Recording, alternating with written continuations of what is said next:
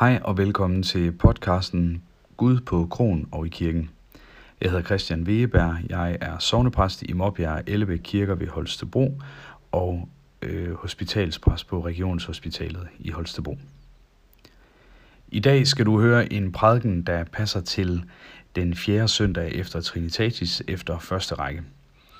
Det er egentlig en prædiken, der handler om dom, for det gør den tekst også, øh, som, som passer til. Og så kan vi mennesker måske tænke, åh oh, nej, orker vi virkelig at høre mere om det? Er det ikke meningen, at kristendommen skal være lys og frisættende? Jo. Og dom i kristen forstand er også god og frisættende. Det vil jeg øh, sige mere om i prædiken. Nu vil du først få mulighed for at høre øh, teksten til øh, øh, denne søndag.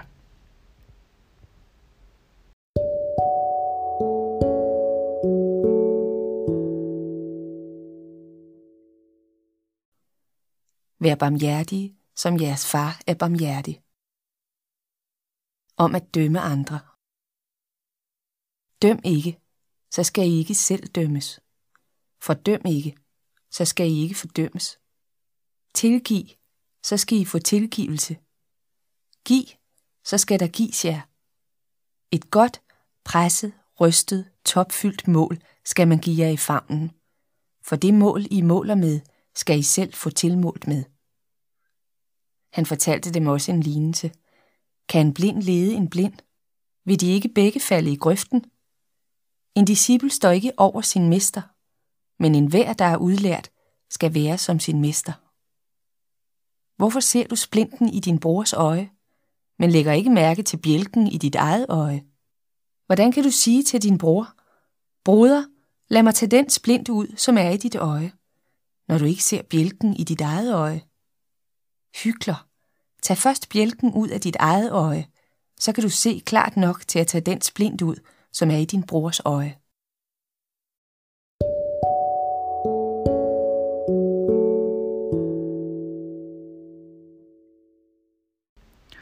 Mennesket dømmer hinanden og sig selv. Men menneskets dom kan være både uretfærdig og unådig. Mennesket må overlade dommen til Gud. Han er retfærdig og nådig, og i stedet skal vi følge Jesu formaning. Vær barmhjertige. Et af de privilegier, jeg har haft de seneste måneder, er at støtte hospitalsansatte, der lider af senfølger efter corona. For få uger siden blev det opløst, at der her i Region Midtjylland er 776 mennesker, der lider af senfølger efter corona, tre måneder efter de har været smittet. Alligevel så er et gentagende mønster i flere af de samtale- og samtalegrupper, jeg har haft det seneste år, at mange ikke oplever, at andre anerkender deres ledelse. Det hænger måske også sammen med, at coronakrisen er blevet politiseret i dag. Skal vi åbne samfundet mere? Skal der lempes på de der mundbindskrav endnu mere? Og hvor slemt er det der corona egentlig? Er det ikke noget med, at der normalt dør flere almindelige influenza, og hvad man ellers hører? De hospitalsansatte, jeg møder, oplever virkelige senfølger. Åndedrætsbesvær, børn og børnebørn, som de ikke kan overskue og mødes med, psykisk og social sårbarhed hjerneskader, hovedpine og flere andre ting. Alligevel så er noget af det værste for mange af dem, at andre ikke anerkender det, som de oplever. Hvorfor gør andre ikke det? Jo, måske fordi vi mennesker er hurtige til at dømme i en sag. Vi tror, vi kan skælne ud fra få oplysninger. De der senfølger er det ikke noget, som der også er nogen, der finder på. De ser ud til at have det meget fint. Vi dømmer hurtigt. Vi er nogle gange ikke altid nådige. Vi ser alt fra en enkelt side. Det gælder måske særligt på de sociale medier, men også i vores almindelige omgang med hinanden. Vi mennesker dømmer hurtigt. Døm ikke, for at du ikke selv skal dømmes, og hvorfor ser du ikke splinten i din brors øje? Eller hvorfor ser du splinten i din brors øje, men glemmer bjælken i dit eget øje? spørger Jesus i dagens tekst. Når vi dømmer, mærker vi dommen selv. Retfærdighedstørsten, som vi gribes af, er selve dommen. Vi kan blive blinde i vores dom, og her i dømmer vi os selv, bliver unådige og her i er vores ejendom. Og måske er der også en modsatrettet tendens. Vi dømmer ikke kun hinanden, vi dømmer også os selv. For hårdt. Det påpeger Christian Hjortkær i sin meget anmelderruste bog Utilstrækkelig, som jeg øh, netop lige har læst og bestemt kan anbefale. Den er meget god, særligt hvis man har med, med unge mennesker at gøre. Han beskriver, hvordan øh, vi i den vestlige verden, eller i hvert fald i Danmark, er gået fra et forbudssamfund til et påbudssamfund. Hvor moralen så den tidligere var et klart bud, der kom udefra, så er den i dag blevet internaliseret, så vi hele tiden skal lytte til os selv. Samtidig med det, ja, så er der klare samfundsidealer til os. Og kombinationen af den der lytten til os selv og de samfundsidealer gør, at vi hele tiden oplever os som utilstrækkelige. Vi oplever ganske enkelt ikke, at vi kan leve op til de meget store samfundsidealer, og det gør, at vi føler os forkerte. Og så dømmer vi os selv for hårdt. Men hvis andre ikke skal dømme os, og vi ikke skal dømme os selv, hvem skal så? Jo, vi må overlade dommen til Gud, siger vi i kristendommen. Guds blik er sandhedens blik. Guds blik er det retfærdige blik. Guds blik er det nådige blik. Guds dom er håbet om retfærdighed og noget i samme blik. Hvis vi selv skulle dømme, ja, så kunne den ofte blive hårdere, men hos Gud møder vi samtidig genoprejsning. Dommer over levende og døde skal du høre her bagefter. Mørket er, som, er for dig som højlys dag, hører vi. Det, der normalt er skjult, er åbenbaret for Gud. Gud er overalt og under tiden, og han er også i vores mørke. Også i det mørke, der kommer fra os. Det lyder lidt uhyggeligt. Skal menneskets mørke være åbenbart for Gud? Ja, det er kristendommens påstand. Selv det, der er åbenbart for den Gud, der er overalt og gennemtrænger alt. Vi kan måske i mødet med den påstand bøje vores hoved i skam. Det kan der måske være god grund til en gang imellem. For hvem vil elske mig, hvis de ser, hvem jeg er, hvad jeg tænker og gør? Men det blik kan også være en befrielse. For jeg tror også, at vi mennesker kan trænge til at blive dømt. Vi kan trænge til at få løftet vores blik op, vores liv op i et andet blik og se vores gerning udefra. Af et retfærdigt og nådigt blik på samme tid. Og et sådan blik er Guds eget blik.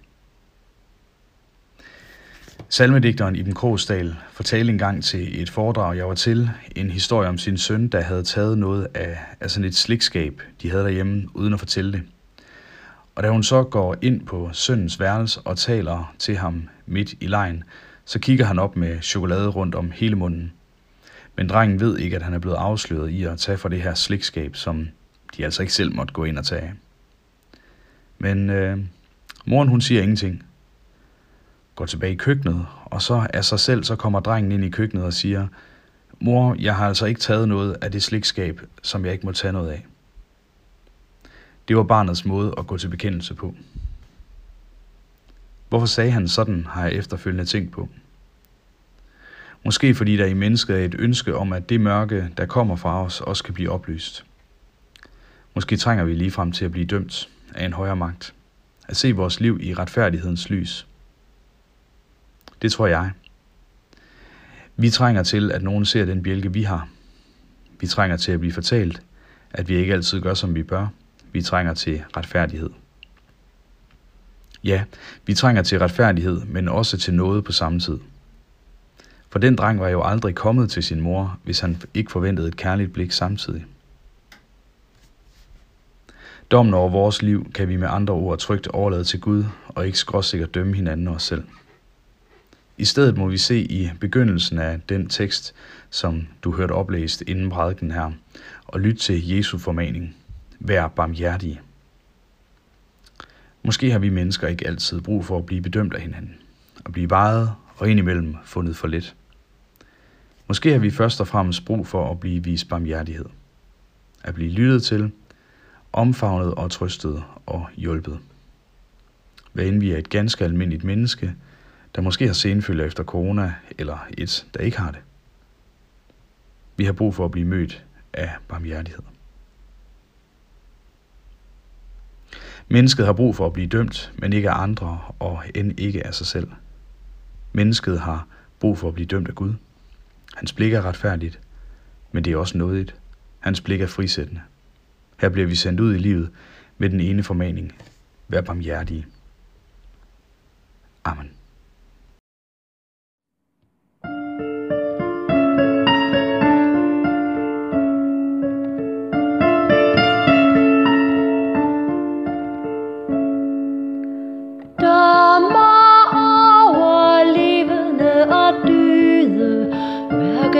For dig som en højlys dag Tanker ingen så for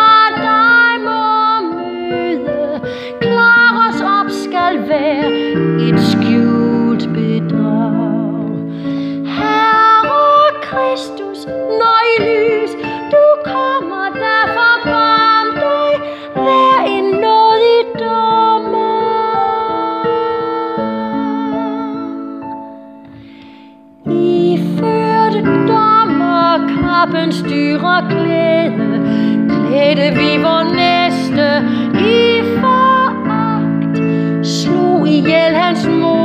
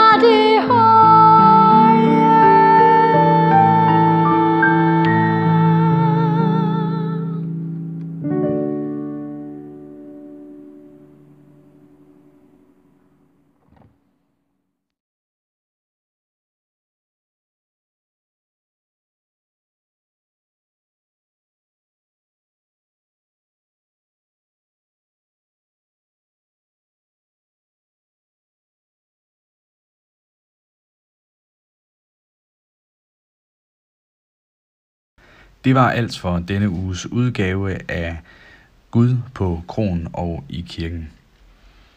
Jeg håber, at du har nyt at høre prædiken, og ikke mindst den flotte øh, musik efterfølgende.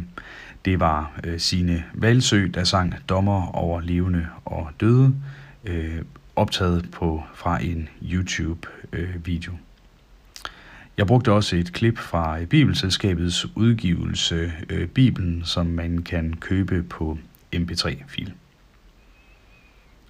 Har du spørgsmål eller kommentarer til, til det, du har hørt i dag, så er du meget velkommen til at kontakte mig på cow Tak fordi du lyttede med.